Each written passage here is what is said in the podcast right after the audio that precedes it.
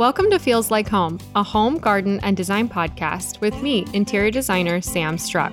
And me, stylist and photographer Eva Kosmas Flores. Each week, we'll bring you down to earth advice to help you create beauty in your living space and vibrancy in your garden. along with insights and tips from our guests. Plus, every episode, we'll dive into listener mail and help you solve a garden or design problem. So send them on over to us at feelslikehomepodcast at gmail.com. So pull up a seat and make yourself at home. Hey guys, welcome back. Hello. We're uh, coming at you from a wintry Portland day. Sam got here after being deterred by some rock blasting happening. Yes, I did. it's kind of a funny morning, but there's another two months of that. Yeah. So they're blasting rock off the mountain near your your house, kind of, and it's kind of shaking everything up. I- Yes, uh, they're connecting the bike path. So right now, Okay. there there's the bike path that starts in Troutdale, and Mhm. the goal is that it actually continues all the way to the Dalles. And it's it, right now the bike path runs from Troutdale all the way to Viento, which is about five miles from Hood River. So they're working on the last stretch right now, and they have to do this like really intense blasting on the cliff of Oof. the highway. So lots of dynamite and heavy equipment, oh, and when they blow it up, we can feel our house rattle. Oh, and it's just a little bit wild. So I we did not know they were blasting this morning when I headed your way. Well, I'm glad you're here, and you made it without getting hit by any uh, stray pebbles or rocks flying off the cliff face. Yes. Uh, do you think you'll use that bike path once it's done? Do you guys cycle at all? You know, I don't know. We don't do a lot of it right now, but the plan for the bike path actually includes connecting over like switching on the other side of the highway and connecting to our property. Oh wow. So we literally have like town hall discussions about this in the coming weeks, which just seems very small town, of course. but um, but yeah, so they're going to be connecting it literally onto our property, and they have like a twelve foot easement that they're taking across the farm to connect it. So it'll be right there. So who knows? Maybe we'll become cyclists. Yeah, you could do your a cider stand for thirsty cyclists coming through. You know, we are talking about that. You totally should. that would be awesome. There's some like long term development planning in the works, but I can't say much about it because if my mother in law listens, she might get really stressed out. So Jordan and I are talking Uh. about what we can do to like help preserve the farm in the long run. yeah. And the fact that there are thirsty cyclists running right there seems like a viable business opportunity. definitely. I mean, I would definitely get some cider if I'm like in a hot yeah. Hood River day cycling along path. You can smell it too because Right. the orchard's so fragrant. I so know. nice. It's right there. Yeah. Well, let's dive into our strides and struggles. Cool. Do you want to kick things off? You've got had some stuff going on the past couple weeks. Sure. um, there's a lot of things going on. And they're always the same, which is that my children are once again sick. So I literally, Granger, I don't know what's up with these kids. All weekend, Penn was throwing up, puking, Aw. fever. And then, you know, took Ranger to school on Monday. He was fine. Tuesday, got the call, like, you got to come and get him. He's got a high fever. And it was high. It was like 103.6 Whoa. at school. So I was like, oh, that's, yeah, that's high. So he's been homesick for the last couple days. So that's kind of been the struggle. It's just, I literally feel like from Christmas until now, we have just like been sick. So that's no fun. I feel like I, I say that every episode too. You're like, what's the struggle? I'm like, yes, we're sick once again. so, yes. So we're getting through that. We also had COVID a couple weeks ago. So, Mm. all that, and that's separate from the last two days of my kids being sick. So, uh, that actually was fairly mild and we all got through it together. We all tested positive on the same day. So, it was just like, okay, we're here. We're going to quarantine, like buckle down, and we're all going to get through it and have like super immunity. So, Yeah. Because you got you're vaccinated and Yeah. now you had it. So yeah, I think you're in like the top like one percent of like the best immunity possible at Yeah. this point. feeling good. I my only symptoms were like some pretty heavy headaches. Oh, Like I don't really ever have migraines, and this was like migraines every day. Whoa. So no fever, no cough, nothing, just really bad headaches. So I don't know. Yeah, it's so strange how the symptoms can present a little bit differently depending. But I bet being vaccinated maybe helps with like preventing the coughing as much. But Yeah. you know, who really knows? Totally. My Viruses husband weird. was fine. He just was a little tired, and then the boys were generally fine, mostly just like snotty nose and but no fever or anything. So Well, I'm glad it was mild for you guys. Yeah. That's good. Yeah, I, I mean, if you're all four of you gonna have it at once, it's like it better be mild. Otherwise, Oh yeah, we're not coming out alive. Yeah, it's like who's going to be taking care of Yeah. who here? Yes. We're all just like slammed. yeah. So it was Yeah. good. We survived, but yeah, it was good. Um, and then for my strides, I actually took like a big leap and hired. It seems so funny to say it like a health and wellness coach, but that's what it is. So I love that. I hired her name's Kylie. She has a company KH KH Wellness. Um, and she just is like really soulful in her intention. And I think going into this year, just there was a lot of business growth and then dealing with, you know, shifting business to where we're including Jordan in it and just mm-hmm. all of these different elements that feel like are great, but I would like to prioritize like boundaries around business, Yeah. prioritize my own personal health in the midst of business growth. And so I'm just excited to like start that. And we did like our first session, and she was, I don't know, it's just like vision casting 10, 20 years from now and like painting a picture of what I want for myself and my family. And that was really, it was a really fun exercise. So I'm excited I love that. that. And that's so great that you like took the step to do that for yourself too. Cause I feel like, especially when, you know, your business is doing well, sometimes, you know, society's pressure is just like, you've got to keep up while it's growing and like rush, rush, rush. And Right. it's like, um, it's good to take a step back and make sure that you're not going to burn out. Cause then now you have a lot of people, you know, depending on you Right. because your business has gotten big, a lot bigger over the past year. So you have to take care of yourself. So I'm glad that you're doing that. That's really awesome. It's good. What about you? So, in terms of strides, I finally cleared up all the tomato the skeletons basically in my raised bed. So, uh, basically, it's just the dead tomatoes from the summer, and it is now February. So, finally, uh, got those cleaned out of the raised beds, which I'm sure my neighbors are very happy about because they've just had to stare at these like dead tomato carcasses for like four months just driving by our house. But they're all cleaned out. And that just felt like a big accomplishment because I'd just been putting it off for so long. Things have just been busy, you know. Yeah. First it was like the holidays, and then, you know, I'm like having my photography course open up again soon. So I've been like preparing a lot for that. So it just hasn't been as much time for garden maintenance. I mean, I've been I've been doing good with the time I've had. No, I've been keeping up with pruning, but the tomatoes just kind of fell to the bottom of the to-do list. But and I was also worried about the the cages are pretty tall that I use for my tomatoes are like six feet.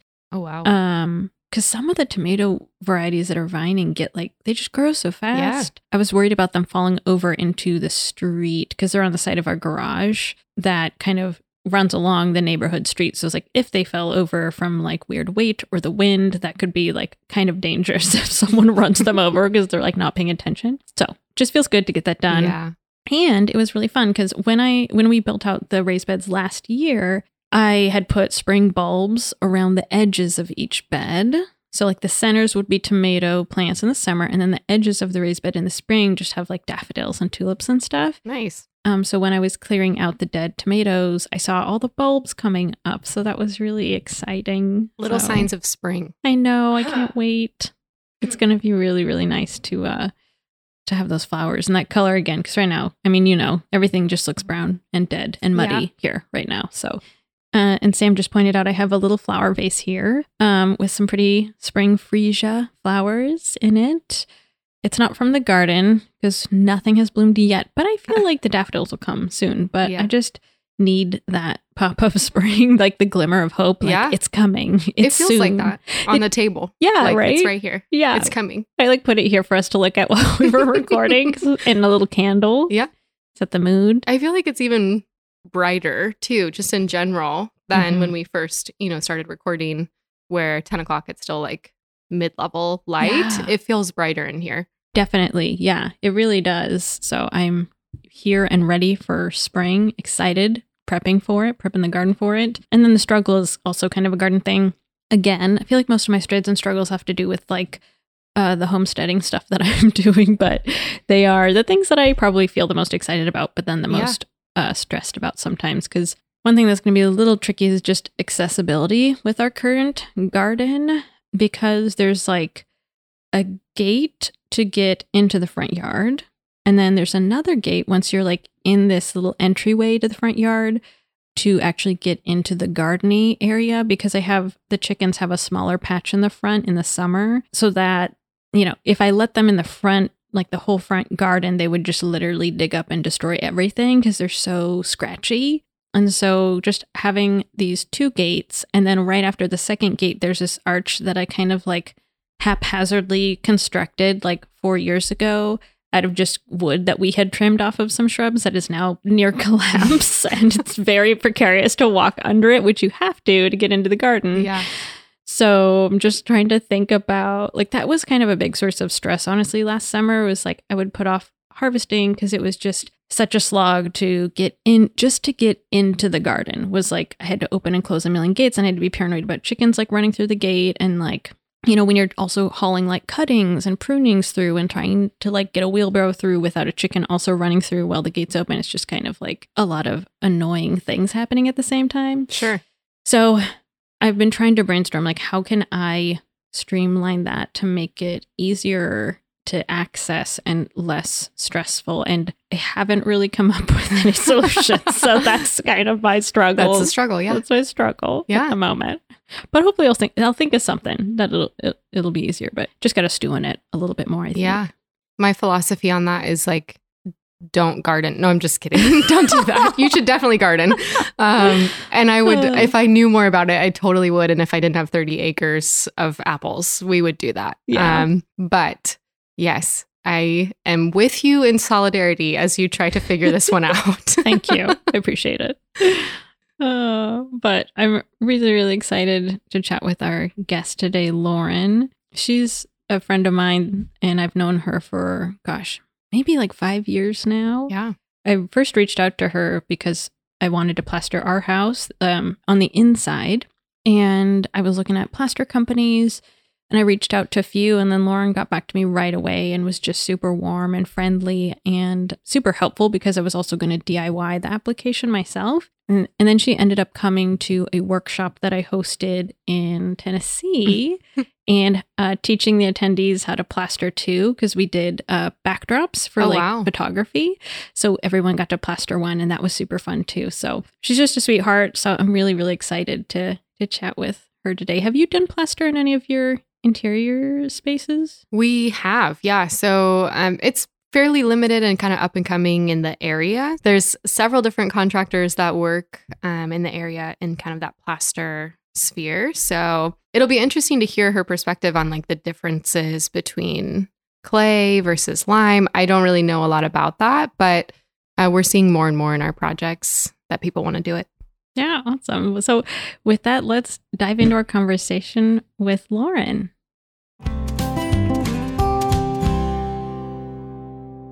Want gorgeous photos of your home? I've made five beautiful Lightroom mobile presets that will bring brightness and beauty to your space, and you can grab them for free at feelslikeHomePodcast.com. Lauren Dillon is the lead designer at Master of Plaster, a traditional lime plaster and lime wash maker based out of South Carolina. She's passionate about restoring historic structures and infusing modern design with traditional plasterwork, and she specializes in making and recreating ornamental plasters. Welcome, Lauren. Hi, guys. Thanks for having me. Yeah, thanks for being here. We're so excited to talk with you today and dive into plaster and lime wash. It's such a beautiful texture surface, and I think we've gotten quite a few questions about it actually from folks. So it'll be fun to dive deeper into kind of like what's what it's like working with it, what its applications are, and all that good stuff. Mm-hmm. Absolutely. Yeah, I think there's a bit of not confusion, but it's just not a very well known material. So it is, there's a little bit of apprehension when people start to delve into it just because they're not very familiar with it. Yeah, totally. So, first, before we dive into all the plaster goodness, so why don't you tell us just a little bit about yourself, where you're from, and how you kind of got into plaster? Yes, so I'm from South Carolina. I went to Virginia Tech for undergraduate degree, and it was in the School of Architecture. The focus was in landscape architecture. Um, and then I actually went and did my master's in Ireland, and that was a degree in urban design with a focus in historic preservation. So, my father by trade is a plasterer, so I definitely grew up with an appreciation of the craft and the trade.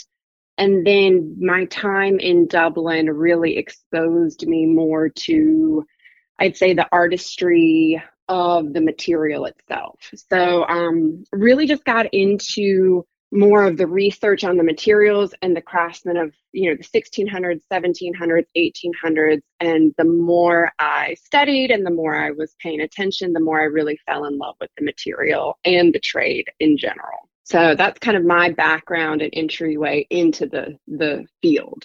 And then how did master of plaster get started? Is that like a family business it is a family business. So my dad makes all of our plasters. I'm more of the kind of creative force behind the the team.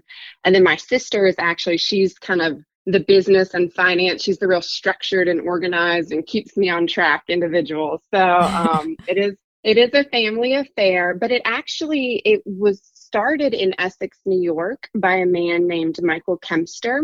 And he was a plaster, and his kind of the Kempster lineage dates back to England wow. in the 1600s. Yes. So he was a phenomenal artisan, and um, these are his family formulations. So he kind of carried on the tradition.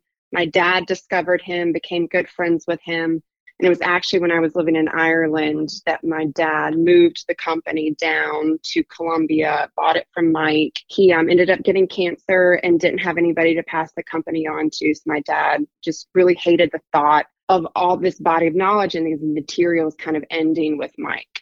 So it's kind of his legacy that we really feel like we're carrying on. It's amazing. Yeah, I love that. And it kind of, you know, we're sitting in my living dining room right now, which has your guys' plaster on the walls, and now it, it really gives me a whole new appreciation for like what's around us, just like the historical context. That's just such a such a really cool origin story. It, it's it is it's I think that's where a lot of our passion for for the materials comes from. It's mm-hmm. kind of his legacy. And then it's, you know, plaster for so long was seen as a dying art and to really see this kind of resurgence has been so so special just to be a part of. Yeah definitely. And you know kind of going along with that why don't we dive into what plaster actually is for you know folks who might not know you know what the material is what it's like what its uses are. Right absolutely. So it's kind of plaster is when you start to get into it it's such a broad term so you can have clay plasters and you find that traditionally in you know new mexico arizona more of the adobe vernacular architecture um, but then like our plasters are hydrated lime and so that's a different type of material it's derived of limestone. Um, then you can have gypsum plasters, and then there are molding plasters. So a lot of the decorative ornamental work that you see that's created with plaster, that's um, created out of the ornamental plaster. So to not get into it too deep. There's a lot of different um, chemistries at play, depending on what kind of rock or source you are sourcing your plaster from. But it's really it's an earthen material that's derived from stone or different soils, and that it's then kind of manipulated like the um, hydrated limes, they are burnt to 1500, 1700 degrees. All the impurities are burned away. Gypsum is only about 300 degrees. So you kind of get different impurities that stay in the material. But really, it's any any type of earthen material that you are then applying by hawk and trowel to create these beautiful finishes, or then to pour into molds to create these beautiful kind of decorative details. That's really neat. And then can you talk a little bit about what the environmental benefits are of using lime wash or lime plaster, or I guess any plaster in general, based on your background and experience? Yes. So I we personally kind of feel that the hydrated limes are some of the healthiest, but that's mostly because of kind of the chemistry of it. They actually cure out, they reabsorb carbon. So a lime wash or a lime plaster um, reabsorbs carbon dioxide on your walls. Oh, so wow. it's taking yes, it's, uh, it's it's amazing material to work with. So it takes in CO two, it kind of cleans the air in that process, and it cures out to a pH between ten and twelve. So mold and bacteria cannot grow in a lime plaster environment. And that's why historically you see the lime plaster really in prevalently in coastal regions because it could take on that humidity and sure. there wouldn't be any any kind of issues with the um, the interior health of that space. So you know, and they're just they're great as far as they're they're an earthen material. So you're not putting it's not off gassing VOCs. So it's really wonderful to have in your interior spaces. That's great. Um, I mean, I'm I'm pretty familiar with clay plaster in our area. There's a quite a few people that do install and apply it, and so it's mm-hmm. becoming kind of popular in our um, kind of neck of the woods at this moment. Yeah. Uh, but I'm curious. I think when I talk about it with clients, on at least in my projects, a lot of the time there's resistance to using it because there's an assumption that it's going to be like tenfold the cost of whatever you know standard drywall finishing options are. So I'm just curious, in your experience, what you would say to people that are like apprehensive about making the leap to investing in that. Uh, yes, I would say you know, it's more the labor. Um, I mean, the materials are maybe perhaps a little bit more expensive sure. per square foot, but I mean, there's some very expensive paints on the market that a yeah. lot of people work with. Yeah. And so I think it's pretty, I think plaster is pretty comparable from a materials pricing standpoint, but it is, especially with the lime plasters, the real, and I can, Eva can attest to this. I mean, the the it's that layering process that's where you really you're creating that depth and that beauty and those nuances and that movement. And so it tends to be especially with our plasters a three coat installation versus maybe just you know with painting you're probably doing a layer of primer and then just a single layer of paint and then you can be done with it. So the labor is more of an investment but i just you know the benefits and the beauty and the you know it kind of has this temporal aspect to mm-hmm. it it's not a stagnant static finish. Right. It really reads light differently in the morning and in the evening. And so you kind of get this temporal aspect to it. Um, i think it just heightens your your senses. You walk into a space that's derived of earthen materials and you really are kind of more aware of your surroundings. So i think cost wise yes you know, it is going to be more labor intensive and that's where the price point varies. But I think the benefits are just far exceed what what that additional um, cost is in the final aesthetic. Yeah, that totally makes sense. And you know, you really do feel like you're in a special place when you walk into a room that has been plastered. Like it just feels kind of like there's a sense of depth to the room, and the way the light reflects off of it is very accurate because at different points of the day, like even, you know, I have some tan plaster in my mm-hmm. home, and sometimes mm-hmm. it looks warmer, sometimes it has almost like a cooler tint to it, just depending on the outside light and the way it's reflecting off of it. So it's, yeah, it's just a really beautiful special material, and I absolutely love it. But I am curious. I mean, I know because you we I have plastered my home myself. Uh, so you know, just putting it out there. If you are interested in plaster, um, but you don't want to hire out, or there's not someone in your area who really knows how to do that properly, you can definitely do it yourself. It just takes time. But Lauren was so great about coaching me via email about you know how to apply it and stuff. And i think now do you, do you guys have like some videos on your site or something to like help people visualize how to how to apply it?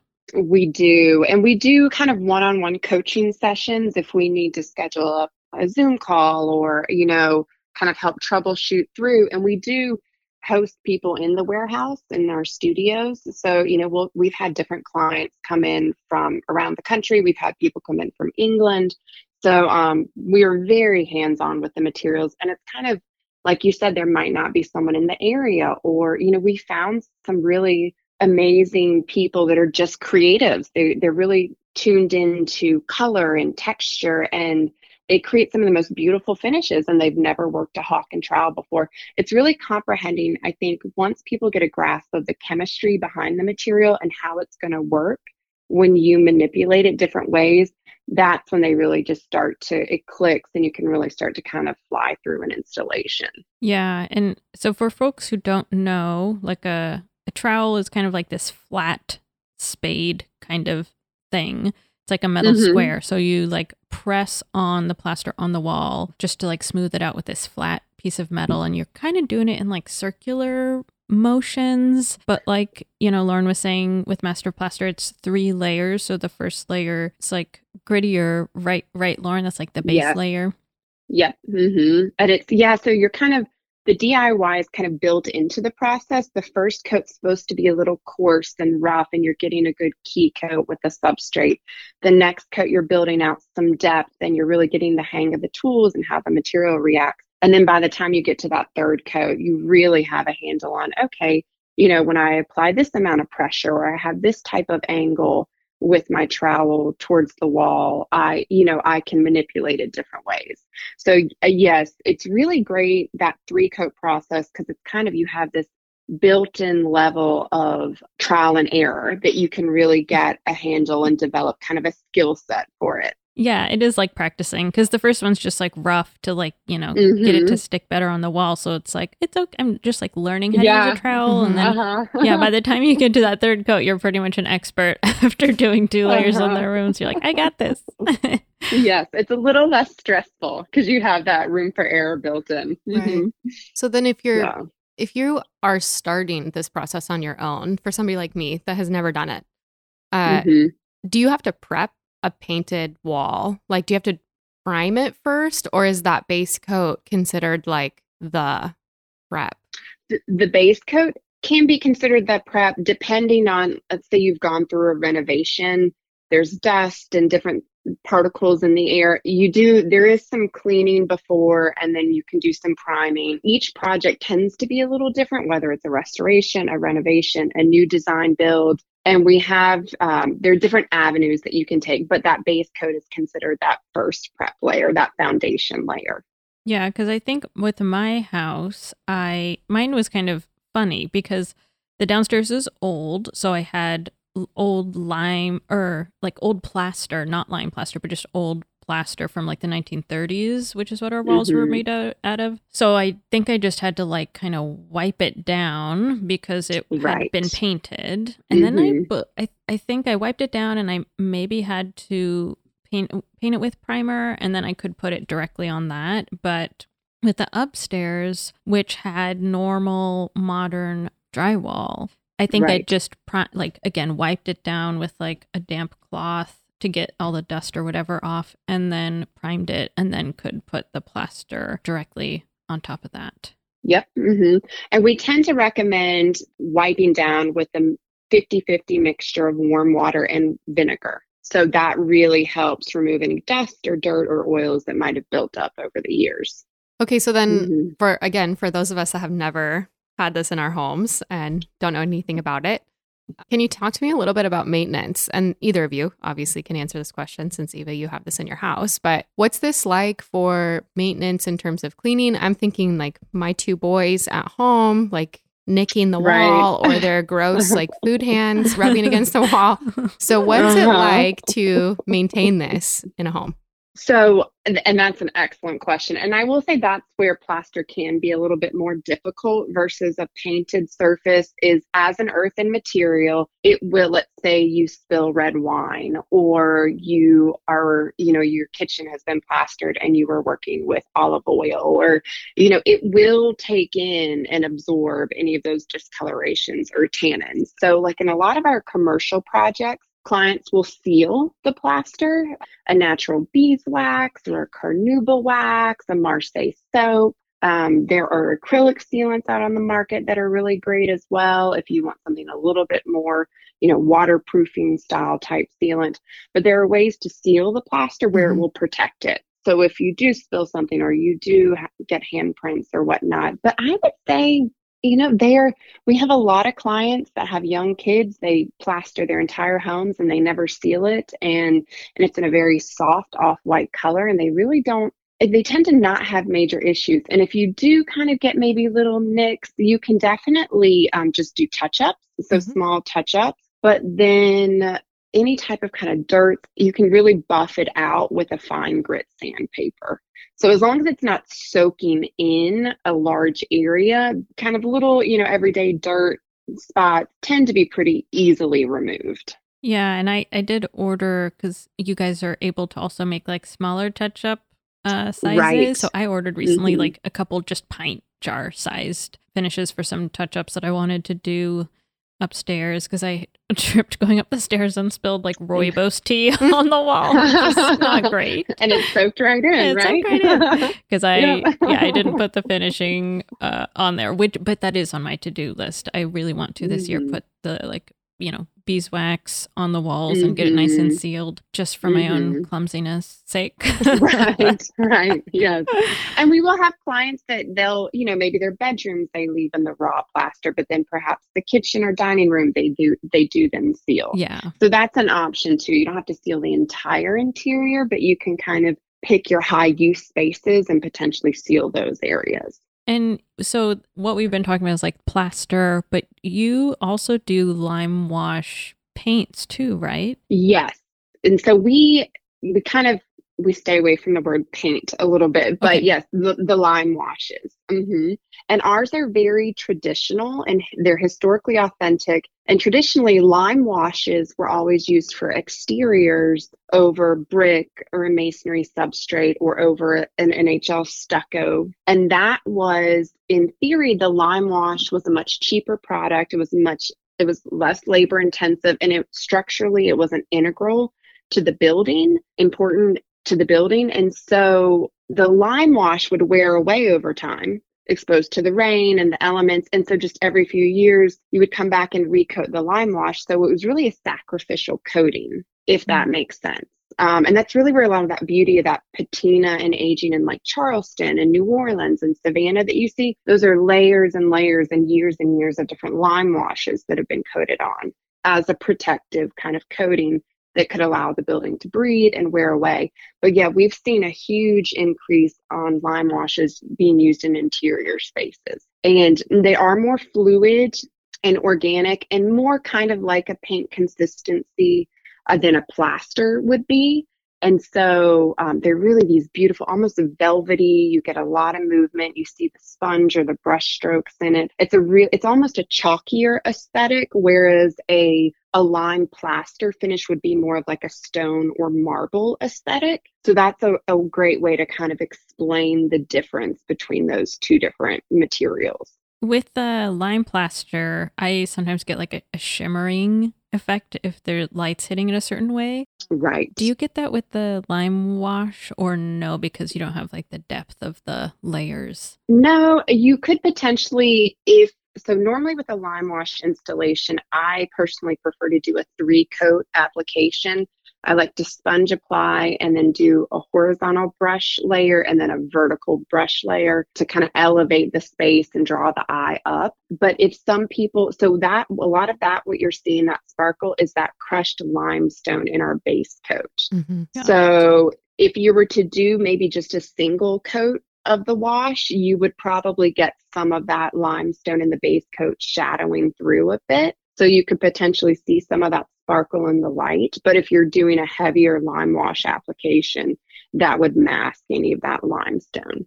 And then with applying lime wash, would you could you just do that over like a normal primer on like a normal drywall, like say if it's like a new build? Not ours. Okay. So we, yep. And I think there's some products on the market that I think maybe have some um, synthetics or acrylics added in that act as a binder and will, and you will, uh, it will allow you to bond to, let's say, a primed surface.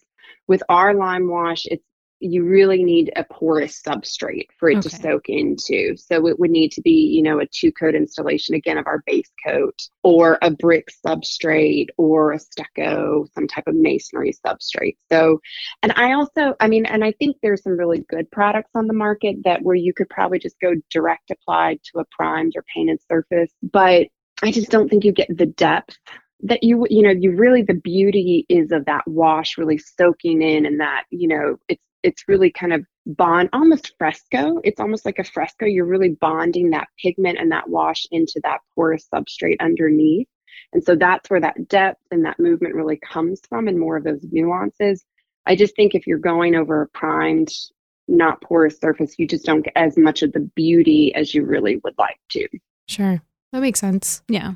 Mhm. going back a little bit to um, the discussion, we kind of quickly touched on sealing it. Um, and that made me think of right now, we've got several projects where clients want waterproof plaster, uh, lime plaster. And I, I, the only word I know to like say what it is is Tadelakt. And so is that the same Mhm. thing when you actually penetrate the lime with the soap? Does that make it waterproof? And is that a thing? It does. Yeah, it, it is a thing. So that is um, a lot of people refer to Tadelakt as a product or a type of plaster. Mhm. My comprehension and understanding is it's more of a process. So it is a hydrated lime plaster, and then it is that process of the the soap or the oil, and you're taking that very high polished rock or stone, and you're continually continuously compressing that into the open lime as it's curing. And what that does is that compression, that constant compression, really seals out, bonds with the lime plaster, and seals out and hardens it to protect it to be waterproof. When we talk about pricing and la- labor intensive, that is pro- is probably that process is probably the most highly labor intensive process that you could have with Sure. plaster. So, um, Yeah, I I mean in our like I said in our experience, it's typically comes about when a client wants no grout. They don't want to clean a shower that has grout mm, and they want that really simple like shower look that's very zen and natural Mhm. and earthen. And Mhm. we have several projects where we've gone down the road of cost analysis, right? And we've looked at right. what is the difference to like do Tadelakt versus tile? And I don't know if it's because we just like really expensive tile from Pratt and Larson or like we just have beautiful handmade uh tile that we like like to suggest, but um Uh-huh. the cost has actually been somewhat neutral um in in most Oh. of the cases that we've looked at it. And it's I get that the conversation is different if you're doing like maybe a wide format tile that is easy to install and not tricky, but Mhm. Mhm, Um, mhm. you know, if you're looking at something that is more artisan and handmade and it's like a four by four tile, so you've got lots of grout. And then, Yeah. um, Right. but, and so then, you know, the hesitancy around um, Moroccan uneven tile and how, what the maintenance is to clean that relative to Tadelakt, plus looking at it from a cost standpoint, it really has come out neutral, which I've been surprised about. Yeah, that surprises me too. Yeah, well, that's great. I, you know, we tend to shy away from recommending Tadelakt or more so our materials being used in showers. And they have been, and we have clients that do it and they seal it out and they're beautiful. It's just if that, if there is any type of movement or shifting in the substrate. So you really have to make sure that the quality of construction and the mm-hmm. build out before the application is is kind of to the utmost standard. Totally. So That's not a DIY start- project for sure. right, Like, right, exactly. You should hire a Mhm. professional to do that. Yeah. Anytime we talk about water penetrations, for sure you need to hire yep. a professional. Yeah. So yes. Uh-huh. Uh, but yeah, they're beautiful installations, and that is that's a very very popular finish right now. What's your favorite plaster project that you've worked on? I know it's probably hard for you to pick one, but maybe like even like a couple Oh. highlights if it's hard for you to pick just one. Yeah, well, I just did a pink kitchen. It's always you know it's I feel like it's always your last project is your favorite, you know, because it's it's fresh in your mind and you just really love it. But it's this beautiful. It's actually here in Columbia, which is exciting because I don't get to do much work here locally, and it's for a client who's an interior designer. And it's just this beautiful, rich pink. And I just really, really, I love color. So I was really excited to get to do that.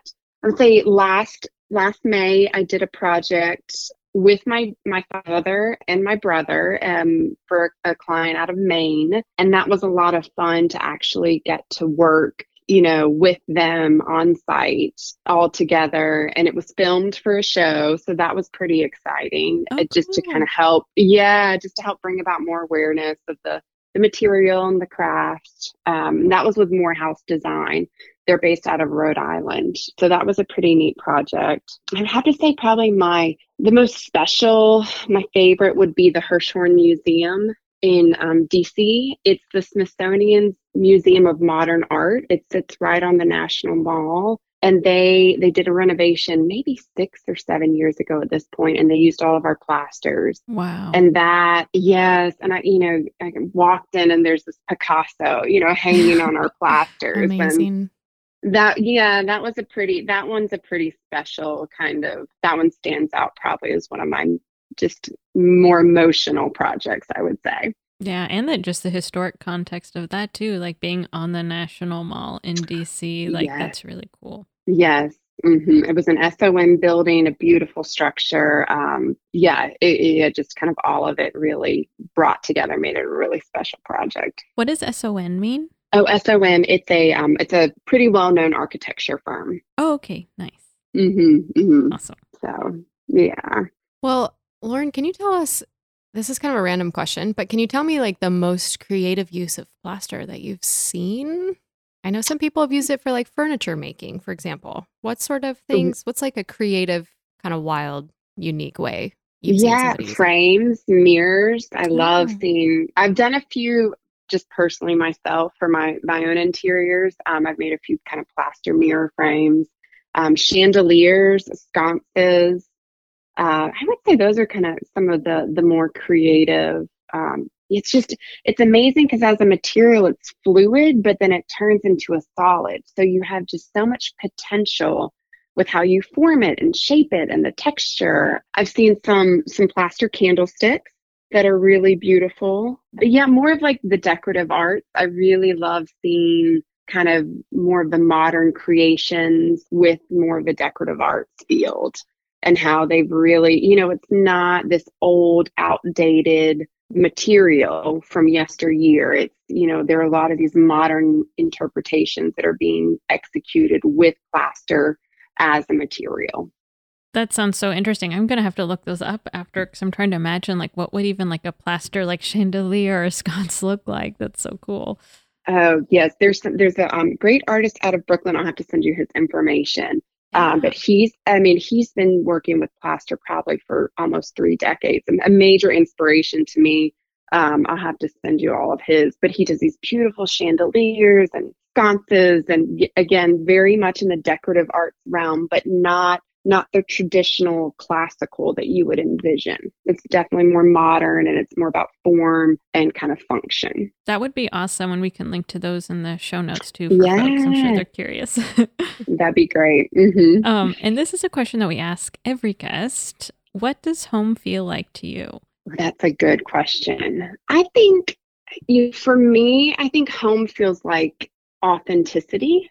If I had to select a word, I, I just feel like we're in such an age of, you know, I don't know, it's Pinterest and it, you see all these different spaces and it's all, you know, you kind of, you can walk into some spaces and you can tell they're carefully curated to give off a special or a very, you know, specific idea. I mm-hmm. love walking into homes that just feel like the person. You know, there's more, there's character and there's nuances and there's imperfections, and those imperfections are celebrated. They're not only accepted, but they're celebrated. And so I think home for me is kind of an authentic space where you can challenge yourself, you can engage with your environment. It's a place of support, but it's also, you know, a place where you can really just em- embrace your most authentic self. So I know some some people, you know, really like clean spaces and those are more sterile environments to me.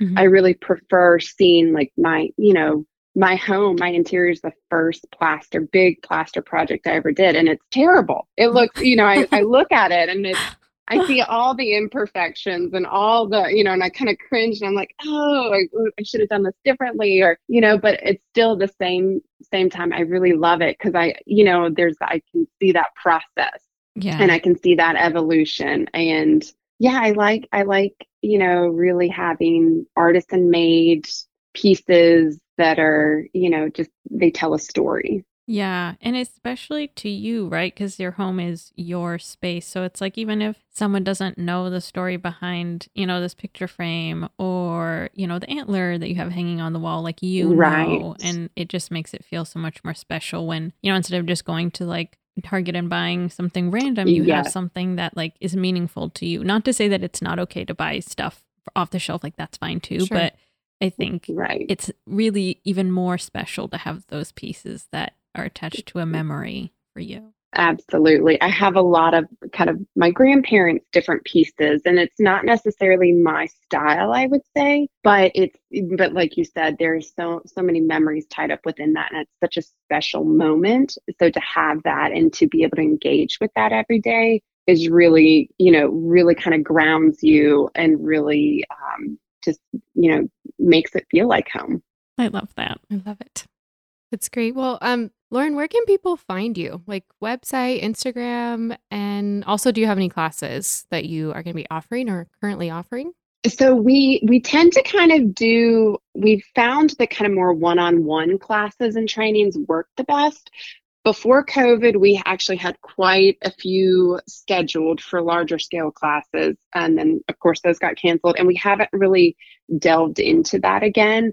But um, if anybody's interested, they can reach out to us. We have our, our website is masterofplaster.com.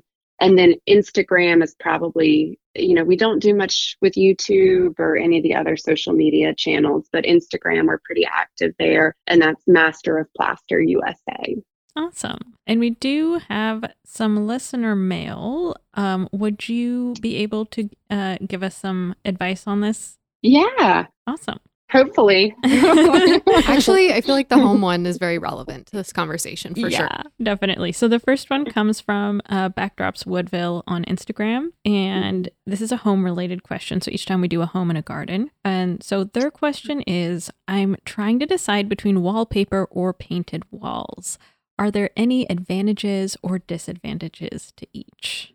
Um, I would say, I mean, wallpaper is a is a bigger commitment than a painted wall. I think wall wallpaper is similar to plaster. You're making a pretty big commitment to that material, to that color scheme, to that pattern. I think paint can be a little bit more flexible down the road, but still wallpaper can be they're much more tactile than a Mhm. paint would be.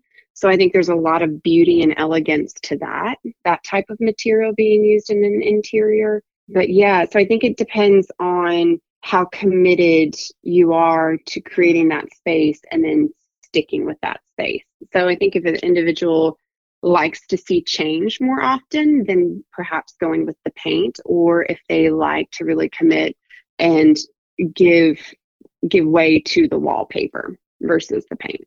Yeah, that's um, very similar to the notes that I had on this one too. I also would add like if you are somebody that likes a lot of movement, but you also Mm. Don't want to commit, then I would totally recommend something like a removable wallpaper, right? So they're Mhm. like pre pasted, pre sticky. You know, this is like a funny example, but like in my son's room, he wanted like a Star Wars themed room and wanted like a Star Wars mural on his wall, which is counter to everything I stand for as a designer. I'm going to be honest. But um, when you have kids, this they like make you do things that you wouldn't otherwise Yep. do, right? So um, I was like, okay, we're gonna do a Star Wars themed room, I guess. And so he has a wall, and it's just like removable wallpaper. And I was like, okay, I feel like I can commit to this because I do not want to like actually pasted wallpaper of Star Wars on this wall right now. So um, I think that was like a really good solution and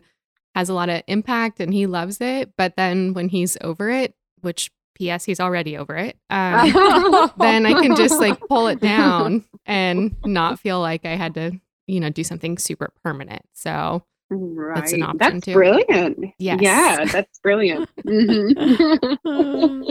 All right. So the next question is from Sharon on Instagram at Whiskfully So. And she says, Hi, Sam and Eva. I'm a huge fan of the podcast and I can't wait to see what's in store. I have, that's so sweet. Thank you, Sharon. Mhm. I have two questions, both in regards to gardening, and they are one, how do you prevent little animal friends like squirrels from getting to your vegetables? Toronto gets so many squirrels and raccoons, and they completely ate all my greens, herbs last year and dug up my tulip bulbs. Oh, that's rough. Um, so what I've done in the past when I had this situation, um, when we lived in LA and we I was doing container gardening, uh, the squirrels were super aggressive in our neighborhood. So the best tool I found is chicken wire. So, what you can do is if they're digging up around the base of a plant, you can put chicken wire just like laid on the ground with little cutouts around the plant, like, you know, maybe like a three inch perimeter around the stem.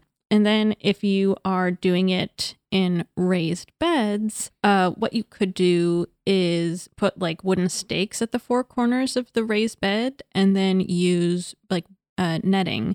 So it's really easy to find netting for sale online that's made for you know deer deterrent or bird deterrent um, that's used a lot with berry farms and stuff where you know animals will just be kind of wandering around. Um, and so what you can do is then just drape the netting over the stakes and then the whole bed is protected. And you just you know would want to tie down the corner or the netting to the corner of each of the corners of the raised bed to keep them from coming in. But those would be probably the two easiest and most affordable ways and safest uh, ways to keep all those animals from um, digging up and destroying your plants. Do you have any any um, thoughts on that, Lauren? No worries if not.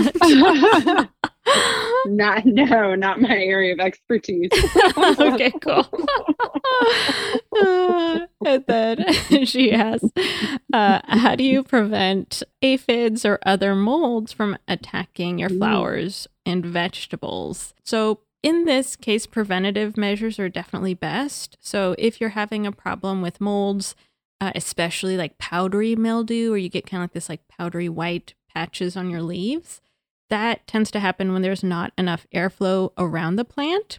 Mm. So you just really want to make sure they're spaced out enough and not crowding each other. And also, you want to make sure that they're not right up against the wall of a building. So that's another thing I had an issue with in LA was when my tomato pots were right up against my apartment building, they weren't getting airflow from that side, but once I scooted them out like you know, just a foot away from the wall to allow like more air to pass, the mildew problem went away. And you can also trim your plant if it's like super duper bushy. You know, like tomatoes are actually really when it comes to trimming. So feel free to trim the leaves if it's like blocking airflow around the center of the plant, especially. Um, that goes for like roses too, all sorts of plants. And yeah, as far as aphids, you can definitely tackle those with like a homemade insecticidal soap. And all you do is just mix together one tablespoon of dish soap and one quart of water. Just put in a little spritzer and uh, spritz it on the leaves, and that'll really help take care of any uh, aphid problems that you have without hurting some of the more beneficial insects. So, yeah, great question. and thank you so much, Lauren, for joining us today. This was so interesting. And, you know, it's just really nice to see a resurgence of interest in plaster, both because it's really beautiful, but also because, you know, it's a lot more environmentally friendly and safe Mhm. and you know like low toxicity compared to a lot of the paints that are out there Right. so just important to think about you know the long term uh, impact of what we're doing what we're using Agreed. you know when we're decorating our homes so it's just really awesome to chat with you today Yeah, absolutely. I know it's it's been so fun to see just that that like you said the resurgence and a renewed interest in the craft and the materials and they're just so beautiful. yeah they really are they're breathtaking So, well thank you so much uh, it's been great chatting with you and we'll talk soon okay, sounds great. Thanks guys. Thank you so much. bye Uh-huh. Bye. Bye. please rate review and subscribe it really helps You can find our show notes with resources and links at feelslikeHomePodcast.com. For design advice, send in your listener mail at feelslikeHomePodcast at gmail.com. And you can also find us on Instagram at Feels Like Home Podcast. The Feels Like Home podcast is produced by Jeremiah Flores and hosted by interior designer Sam Struck and stylist and photographer Eva Kosmas Flores. Thanks so much for tuning in and stay cozy, friends.